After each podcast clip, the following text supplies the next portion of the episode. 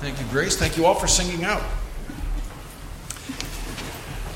We're continuing our, our, our journey through the Gospel of John. And I, hope in the midst of it that we are lear- doing more than learning about the Gospel of John, but, but helping to see the central figure of the Gospel of John. And that is not John, it is the Lord Jesus Christ. And we're seeing that chapter 10 is one of our, our, our most precious of passages uh, and some of the riches it declares. John is such a powerful book. And it's tempting to start right back and go say, let's go back to John chapter 1, verse 1 and start, but we won't. Our text today is John chapter 10, verses 16 through 21. Uh, but I'd like to just begin back there in verse 11, because it's all kind of connected. John chapter 10, starting at verse 11 through verse 21. I am the good shepherd. The good shepherd gives his life for the sheep. But a hireling, he who is not the shepherd, one who does not own the sheep, sees the wolf coming and leaves the sheep and flees. And the wolf catches the sheep and scatters them. The hireling flees because he is a hireling does not care about the sheep. I am the good shepherd, and I know my sheep, and am known by my own. As the Father knows me, even so I know the Father, and I lay down my life for the sheep. And other sheep I have, which are not of this fold. Them also I must bring, and they will hear my voice, and there will be one flock and one shepherd. Therefore, my Father loves me, because I lay down my life that I may take it again. No one takes it from me, but I lay it down of myself. I have power to lay it down and I have power to take it again. This command I have received from my Father. Therefore, there was a division again among the Jews because of these sayings. And many of them said, He is a demon, and he is mad. Why do you listen to him? Others said, These are not the words of one who has a demon. Can a demon open the eyes of the blind? This will close this encounter. And then if you look on to verse 22, then the Jews, or verse 22, now it was the feast of dedication. So we're going to jump a couple months between those two verses, but that will be next time. Jesus is speaking to people about things they know sheep and shepherds. And he said, I'm the good shepherd who will lay down his life. And did you notice I have the power to lay it down? And, and he says, I have the power to lift it up. He has explained he is the good shepherd who lays down his life for his sheep. In verse 15, as the Father knows me, even so I know the Father, and I lay down my life. And, and some of your translations have their give, but really it has the idea to place, to lay down, like to lay down a purchase price, to lay down an ex- and there's sort of a sense of an exchange in there. And then he introduces a new, another concept, a new concept. He has, he has other sheep. He says, I lay down my life for the sheep. And then he says in this, and other sheep I have which are not of this fold. Them also I must bring, and they will hear my voice, and there will be one flock and one shepherd. So he's speaking of himself as the shepherd. And he's been speaking of himself as the shepherd that they recognize. Remember, I call my, my sheep hear my voice and follow me. And the picture there was in the morning as they, uh, well, the shepherds shared a sheepfold, an enclosed, fenced off area. And together they would bring in their own sheep from various shepherds, would bring their sheep, and one would spend the night just making sure they're okay. In the morning, the various shepherds would come, and each one had their distinctive call. And, and the sheep knew their shepherd's call and his voice. I think I've shared with you when I, we talked about this, about the fellow who was visiting with the shepherd and, and, and wanted to see how this worked out. And, and he gave his call, and the sheep come running to the shepherd. He said, I want to try something. Maybe they're just, they just know that particular, those words or sounds. Maybe it's your garment. So I'm going to put on your garment. I'm going to give your call. We'll see if it works. Well, he called and called, and they didn't, they didn't budge. They knew their shepherd. But here's the picture different shepherds would come in, they'd give their call, and their sheep would leave the fold and follow him for the, to the pasture where they were going for the day. Well, now he says, I have other sheep than the ones that are in this fold. He calls his sheep out of the community sheepfold, and his sheep follow him. He's, and, and, and, but he's saying, I have other sheep. They aren't in the sheepfold, they aren't here. And what he's talking about here is he's introducing a new idea of, of other sheep that aren't in this group. Now, now, in the context, he's talking that sheepfold. What is he talking about there? He's been talking about, you know, the, the Jewish leaders that are the false te- that have been the false teachers, and he's talking about the Jewish community. He's talking about the Jewish people. That's the sheepfold. And he and he's saying some of the sheep that are in that sheepfold, some of the sheep of among the Jewish people, are his sheep, the followers of him. And how do you know? Well, he'll say later on, if I can jump ahead to verses 26 and 27 for a minute, he says, You do not believe because you're not of my sheep, as I said to you. My sheep hear my voice, and I know them, and they follow me. He's talking about those who know him, those who are, those are his sheep. Not all of Israel, not all of the Jews believed in him. I mean, we can see that. The ones who came in were, I remember they'd already decided in chapter 9, if you, the, the leadership had said, if you believe in Jesus, if you profess Jesus, you'll be excommunicated from the synagogue. So, and, and this chapter, our, our section today ends with a division uh, among the Jews. Some saying he's a demon, he's demon possessed. Another saying, well, I don't think so.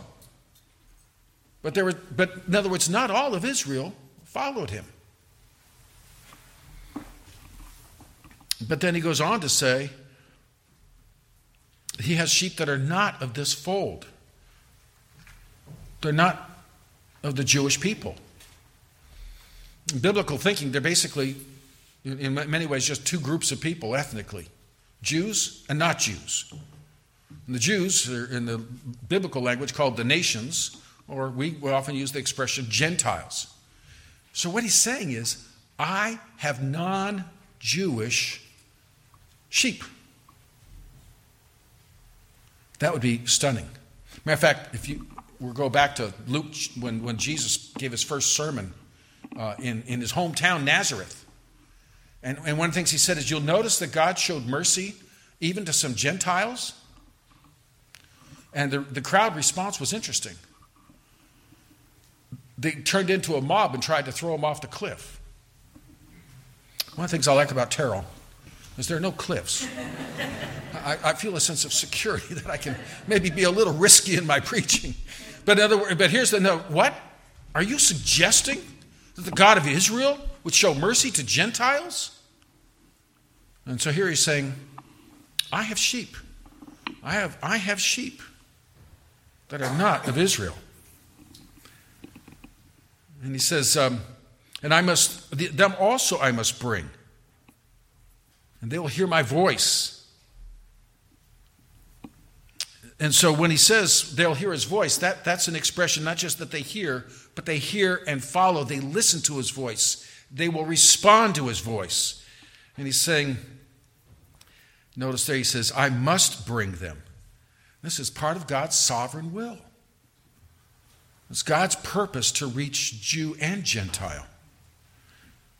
But when he says they'll hear my voice, the Gentile sheep will surely believe and Jesus will lead them. And that's so what he's saying is, I have these. Now, can I get, let's get a little grammatical here, okay? Listen, I have other sheep, they will hear my voice. Some of our advanced students will notice some things. I have other sheep. That's the present tense. They will hear my voice. That's future. We'll hear. Is that a little? I hope that's not too complex for us.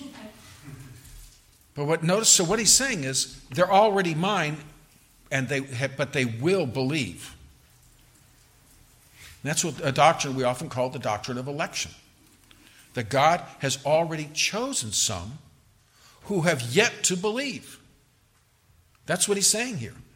So, so I have sheep uh, here in Israel, and not, not all of them have believed. Matter of fact, you get to the end of Jesus' ministry, and there's maybe some hundreds that have followed in faith in Jesus. His disciples take off and thousands start responding. But in other words, at this point, not, of all, not even all the, the uh, elect of God, the chosen of God, have, have come to faith in Israel. But he's saying to them, and I must go to the Gentiles, and they, there are elect among the Gentiles. Now, again, this, this would cause heads to spin. Elect among the Gentiles. Now, in biblical law, if your donkey fell into a pit, even on the Sabbath, even though you're not supposed to work on the Sabbath, you could rescue your donkey. But the rabbis debated what if a Gentile fell into a pit? It was kind of back and forth on that. Could you really rescue a Gentile?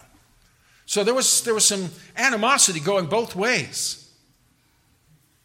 To say that some of God's people are even among the Gentiles was stunning. So, but so so that's what. So here we're talking about a concept. We the word election is not in this. Elect or election is not in. The word isn't here, but the concept is. They're already His. They and for that reason they will respond to the gospel. That's why Jesus says later on in John chapter ten, "You're not. You don't believe me because you're not my sheep. You're not of my elect. You're not of my chosen ones." Now, honestly, as soon as you start talking about the elect and doctrines of God's sovereignty, sometimes that can cause some discomfort. Sometimes it can cause conflict. It's kind of funny. Whether you're talking about election or elections, you can get division and conflict. Um, I want to read, so I want to read a couple of preacher quotes, if I may. One of them, my good friend uh, uh, Chuck Spurgeon, uh, made these remarks. And he was preaching on Genesis 26, 29 at the time. But Charles Spurgeon, late 18, mid, middle, late 1800s, um, Baptist preacher in London, said this I heard one say, It is not just that God should have a chosen people.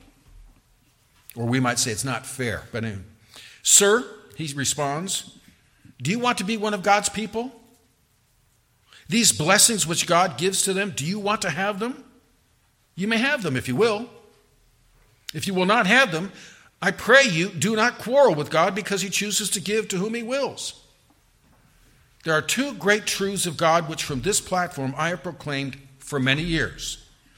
The first is that salvation is free to every man who will have it. The second is that God gives salvation to a people whom he has chosen. These two truths are not in conflict with one another in the least degree. If you want the blessing of the Lord, have it even now. For my commission as an ambassador of Christ is to beseech men to be reconciled to God. If you do not want it, do not quarrel with God for giving it to his own chosen own. It was so with the Philistines, and then he goes back to Genesis. So you see what he's saying? A lot of people say, well, wait a minute, it's not fair that God chooses some to believe. If you want to believe, he, he freely invites you to believe. So don't blame the election for your unbelief. Unbelief is an act of my own sinful will. But God, in His mercy, reaches out and enables some to believe. That's the doctrine of election. But see what he's saying is don't criticize God. He, he offers you salvation if you will believe, but the point is the elect He enables to believe. Well, that's 100 years ago, 150 years ago. Um, let me come to a little closer. Maybe you know the, the name J. Vernon McGee. And honestly, I can't think of two more different pastors. One, you know, the, the, the, the, wonderful, resonant voice of a Charles Haddon Spurgeon. I've never heard his voice, of course, but he was just famous for his preaching voice. And J. Vernon McGee, who, who had a very distinctive voice as well. He says this There was a great theologian in the past by the name of Simeon, uh, Charles Simeon. In his sermons on Romans 8, he said there were three reasons why he preached on the doctrine of election. It laid the root at the acts of one, pride, two, presumption, and three, despair. I like that. My friend. Oh, I wish I could put on a Vic McGee voice right now. If you've, if you've listened to him on the radio, you can hear it as I'm reading it. My friend, there is no place for human pride in the doctrine of election. That's one of the things I love about the concept. You know, you're saved by grace through faith, and that not of yourselves. In heaven, we can't say, I was smarter, I was better. Every one of us would say, I'm here by God's grace, 100%. Anyway, it's God's work It, it, there is no place for human pride in the doctrine of election. It is God's work, His wisdom, His purpose that is being carried out. The will of God comes down out of eternity past like a great steamroller. Don't think you can stop it. In fact, you'd better get on and ride. so that's, that's the McGee approach to it. But so what he is saying is, um, he's announcing in, in, in, the terms that he's been describing sheep and folds. And so within this sheepfold, I have other sheep. I have, I, have, I have sheep within the sheepfold, those who will believe among the Jews. But he says, but I have other sheep as well. And again, don't miss that word must. The Lord must bring the elect Gentiles to faith. This is a missionary text. I must go to, to reach those other sheep. Now, he goes through the church. But this text, and, and a lot of people say, well, election kills evangelism. That's not true historically, but I won't get into that discussion now. But, but notice right here, he says, because of election, I must go and get my sheep. And so when we go out and we're sharing the gospel, we are fulfilling the must of God's will for our Lord Jesus Christ. We must go and gather the sheep. But how would we know which ones are the sheep? It's been said, you know, some people credit, said, well, Spurgeon, you, you believe in election. If you do that, why do you preach to people who may or may not be saved? And he said, well, if you could, if I could run around and lift their coattail and see a, a sign on the back that told me they're elect, well, then I would run around and just only preach to the elect. But since I don't, I give the invitation out and the elect will respond. And so, but Jesus said, I must go. David uh, Livingstone went to Africa, firmly convinced that God had a people in Africa. And he had a, the, the tales are hard. He really struggled there. When they found him, finally, uh, the, they hadn't seen him in a while. They, when they finally found him, he was alone in the jungle on his knees. He died praying. Um, he had such a heart for Africa, they buried his heart in Africa and took his body back to England, where he's buried in Westminster Abbey. And on his tombstone is this verse I have other sheep, and I must bring them in. And so, and, and so those were some were inspired by the same text, and through the example of David Livingstone, they formed what eventually became Africa Inland Mission to bring the gospel to the other sheep. And frankly, most of us, I'm going to guess, are not Jewish. Thank God he included the other sheep. Otherwise, it would be really bad. But I'm, I'm sorry. I shouldn't have done that.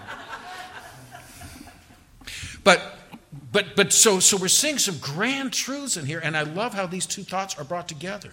Some want to say, well, if you believe in election, then you believe, well, God will save the elect without me. No, that's the whole point. He reaches the elect through the must of evangelism. And then before this verse is over, and he says, let me, let me go ahead and read the, the, the whole verse again to kind of put it again in context. Other sheep I have which are not of this fold, that gathering of Israel, them also must I bring, and they will hear my voice, and there will be one flock and one shepherd. And again, this is stunning. He's not going to have the Gentile sheep and the Jewish sheep. He says there's going to be one flock and one shepherd. That's the truth of the church. Where Jew and Gentile alike are brought together. Ephesians 2:14. He himself is our peace, and he has made both Jew and Gentile one and has broken down the middle wall of separation or in Galatians 3:28, there's, there's neither Jew nor Greek. There is one flock of God's people. I've shared a number of times when I was uh, uh, living and studying in Israel. I went to a Messianic assembly. Uh, and, and there were three elders of that church. One was a Gentile from America, one was a, a, a Jew from Europe who had immigrated, and one was a Palestinian Arab and even then, there were tensions. even then, there's always been tensions in the Middle East between Arabs and Jews. And, um, but one of the things I just used to love watching at church, sometimes I would see the three elders discussing something, and sometimes I would just see them kind of get, do a little group hug. as they lovingly prayed together and, and, and shared concerns. And I thought, oh, if the, it, it, this is what Israel, this is what the Middle East needs Jew, Gentile, Arab, one in Christ.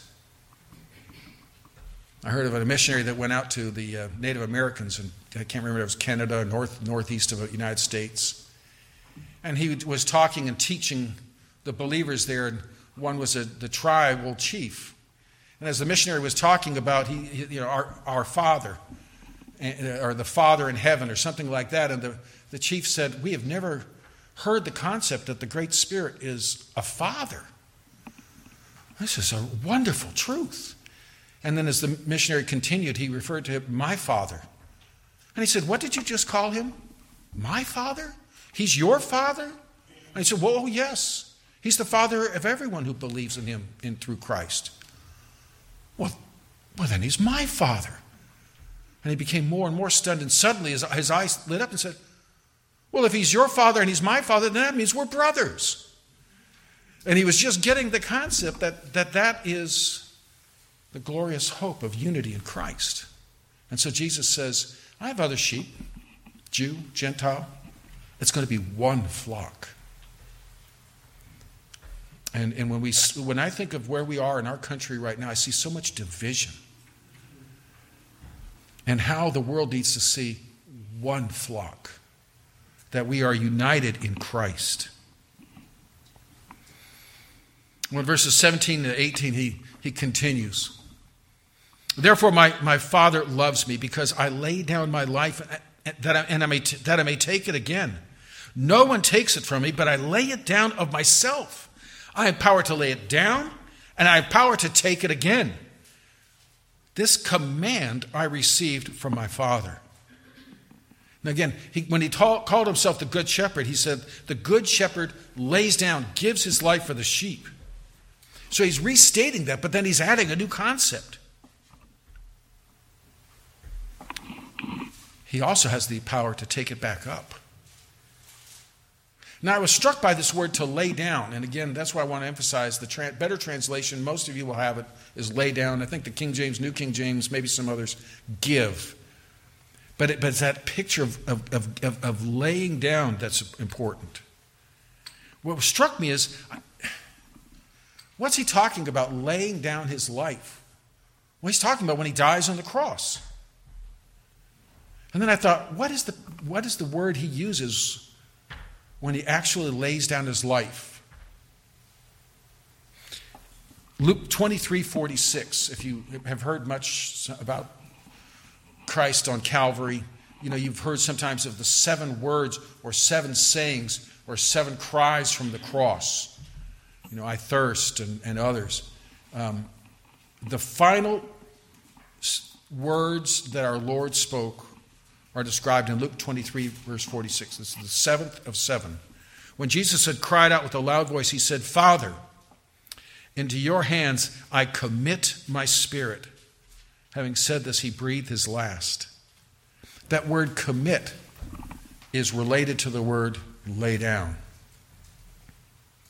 And so, what he is saying at the moment, that moment on the cross, he is, he is laying down his life into his Father's hands.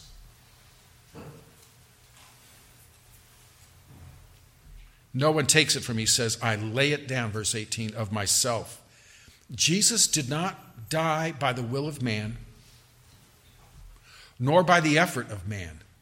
He died of his own will as he gave his spirit into his Father's hands. By the way, some have suggested, well, when, when Jesus died, he, he went to hell for a while. Notice he says what happened at the moment of death. His spirit left his body and went into his Father's hands. That's not hell. He went into the presence, his spirit went into the presence of the Father. He surrendered his spirit into the Father's hands. But that, that surrender is not an expression of weakness. He says, I have the authority, I have the power to surrender my life. It's not an expression of weakness, it's not an expression of failure. Notice he says, This command I received from my Father. That's important. to me because uh, there are some out there that want to suggest that, that Jesus failed. He was, he was a wonderful moral teacher, but things got out of hand and they killed him, and so mission aborted, mission failed. No. His death on the cross is mission accomplished. That's why he could cry to the Father, It is finished, paid in full. Uh, in particular, I guess I'm thinking of, uh, you may have heard of the, what's called the Unification Church. Sometimes we call them Moonies, grounded by Reverend Sun Myung Moon. And he, his whole theory is, his, what he claims is, is that Jesus, he failed. He didn't complete the mission. And so God has raised up a second Messiah from Korea. It's Reverend Moon, of course. And he's going to accomplish what Jesus could not. I hope when I say that, your first thought is horror. I hope you don't say, oh, that's a good idea. Now, here's the whole point Jesus saying he laid down his life because he's the good shepherd. It was his intention, it was his plan, it was his purpose. It's been said when, you know, one of the thieves on the crosses said, Why don't you, if you're the Messiah, why don't you rescue yourself and us?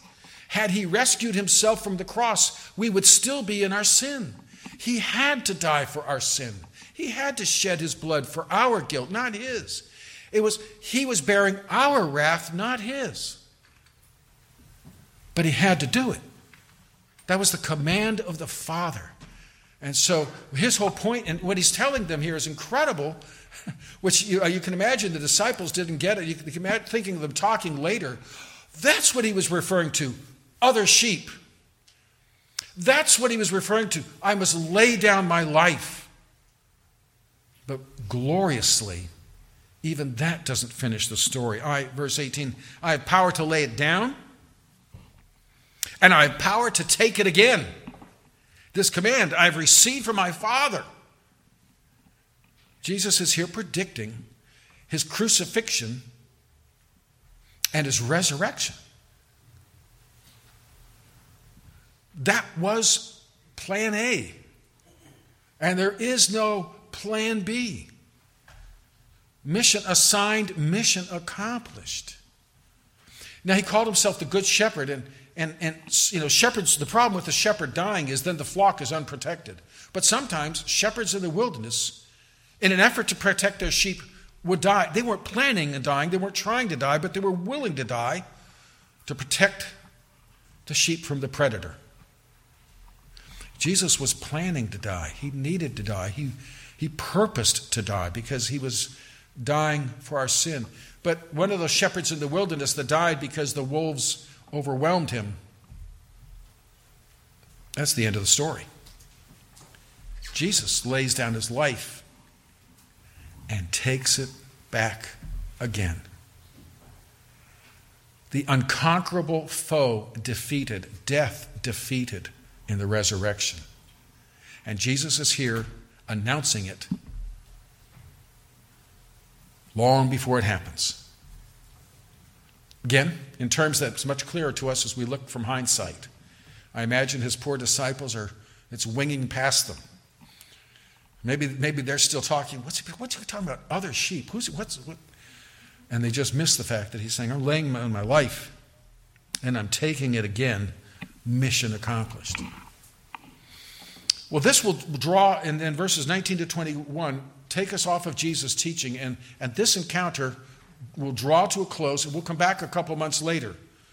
We'll come back next Sunday, but to this text, there's a couple month gap in there. I'll lay that out for us next time. But we read next in verses 19 to 21, he says, Therefore, there was a, John says, there was a division among the Jews because of these saying. Many of them said, He has a demon and is mad. Why do you listen to him?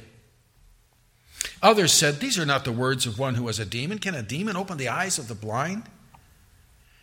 So we see there is a division in response to his teaching. This is the third time John has told us there's a division in response to his teaching. In John 7:43, so there was a division among the people because of him. That's John 7:43 and then John 9:16. Therefore some of the Pharisees said, This man is not from God because he does not keep the Sabbath. Others said, How can a man who is a sinner do such signs? And there was a division among them. Jesus said, There are some of the sheep in the fold that are his and others that are not. I talked about the glorious truth that he's, he's building, he has one flock. But there's also the truth that not everyone's in the flock. And there is truth that in Christ there is division. And, and we will find, and, and that's and when there's division, it needs to be over Christ. Christ divides. Who do you say that Jesus is? And there were some strong opinions. He, he, you know, he was saying there's different, not all of them are his sheep. Well, they're proving it right here. Some Jews say he's demonic or out of his mind. Why would they say that from what he's saying? Because they know what he's talking about. The good shepherd. Uh, believe me, they knew Psalm 23 well. The Lord is my shepherd. He says he is the good shepherd. He, he's calling God his father. They thought that claim he, he, he's either demonic, he's either empowered by Satan, or he's lost his mind. Either way, don't follow him. Why would you listen to him? This reminds me of the, the argument that C.S. Lewis used and others used before him, and Josh McDowell summarized it this way um, Jesus is either Lord, lunatic, or liar. If he claimed to be God and knew he wasn't God, he's a, he's a liar. If he claimed to be God and, and thought he was God, but he wasn't God, then he's a lunatic. I think C.S. Lewis says no better than a man who thinks he's a poached egg. But if he claimed to be God and knew he was God, then he is Lord and to be worshiped. Well, they're saying he's either evil, demonic, or he has lost his mind. They're not even going to consider the possibility that he's from God. So that's one response. And so it strikes me, we see what these later writers describe being fulfilled right here in the ministry of Jesus. Other looked at Jesus and specifically thought about the man he healed from the blind and said, When has this ever happened in history? They believed in demons. They believed in Satan's power. And, you know, we read about how Pharaoh's, um, you know, he, he had his magicians that could do some things that kind of copied Moses' uh, miracles. And yet, at some point, they ran out of power. And they said, Where in history can you ever point to someone born blind who is unable to see? That has to be from God. I'm not saying that those were actually believers yet, but at least they're wrestling with this can't be from Satan. This doesn't sound like the ravings of a madman. So they weren't buying it. I'm not saying they fully embraced Jesus Christ yet, but they weren't buying that, that he's some kind of evil or, or unstable man. That doesn't fit. Over in Hebrews 2, we're told that God gave miracles to authenticate his messengers in the first century. And so the miracles were, were were God's way of saying, This is from God. Remember with Moses, how will they know I'm from you? Here, I'll show you. And you will do these things. But, but the key, I think John wants us, he brings us to a close, is right, what, exactly what happened is exactly what Jesus said was the problem. There was a division. Some were sheep of his, and some were not. And there was a division here, and all of a sudden we see sheep biting each other. and arguing over who is Jesus. That debate hasn't, 2,000 years later, that's going on. And so, if you think about it, this whole passage makes something clear. There is a division in humanity. There's different ways people like to divide the haves and the have nots and whatever it might be. The biblical division is some follow Jesus and some do not. You might ter- ter- ta- speak in terms of the elect and the non elect, or the saved and the lost. But basically, what we're saying is there is a division in humanity over Jesus Christ. And that's the most important division. That's the eternal division. And that's a reality. You either follow Christ right into eternity, or you refuse Christ right into an eternity apart from Him. And That's called hell. There's only those two options. remember, Jesus said, I am the door. There's only one way in. You either follow Jesus Christ and will spend eternity with him in, in heaven, or you don't follow Jesus Christ and you're eternally separated from him and under the judgment of God. I confess that is a hard truth. But the best thing we can do is make that truth clear and hear that Jesus Christ is calling and offering to everyone full and free salvation. Believe on the Lord Jesus Christ and you will be saved. If you have yet to trust in the Lord Jesus Christ, flee to him, follow him, hear his voice. Again, he's clearly teaching the doctrine of election, though he's not using the word. His sheep are those who will respond to his voice who will trust in him. And they will trust in him because they are elect. And so we see it, it's of God. God is sovereign. He offers to all, but to the elect, he enables to believe. But again, notice, again, some people get so upset over election, they say, that, if you believe that God is sovereign, then, then that kills missions. And again, I could go through the great history and th- some of the greatest, the ones of the, the Great Awakening. George Whitefield, Jonathan Edwards, thoroughly believed in God's sovereignty and in, in, salvation. Um, we could go on and on and describe one after another that were thoroughly committed to that truth and were thoroughly committed to evangelism, like a David Livingstone and others. William Carey, the, the father of modern missions, thoroughly believed in the doctrine of God's sovereignty and salvation. The whole point is, it actually inspires it. When Paul was in Corinth, one of the most wicked towns, the, the, if you really wanted to insult someone in the days of the Apostle Paul, you called him a Corinthian. It was notoriously wicked city, and there he found himself. And he's wondering, is it possible at all that anyone here, am I wasting my time? What am I doing in Corinth preaching Christ? And God appeared to him in a dream and said, don't lose heart. I have some people here. What was he saying? Yes. In the deep moral darkness and spiritual darkness of Corinth, I have some elect. And then he, he, might, he didn't say this, but he could have said, Now go find them.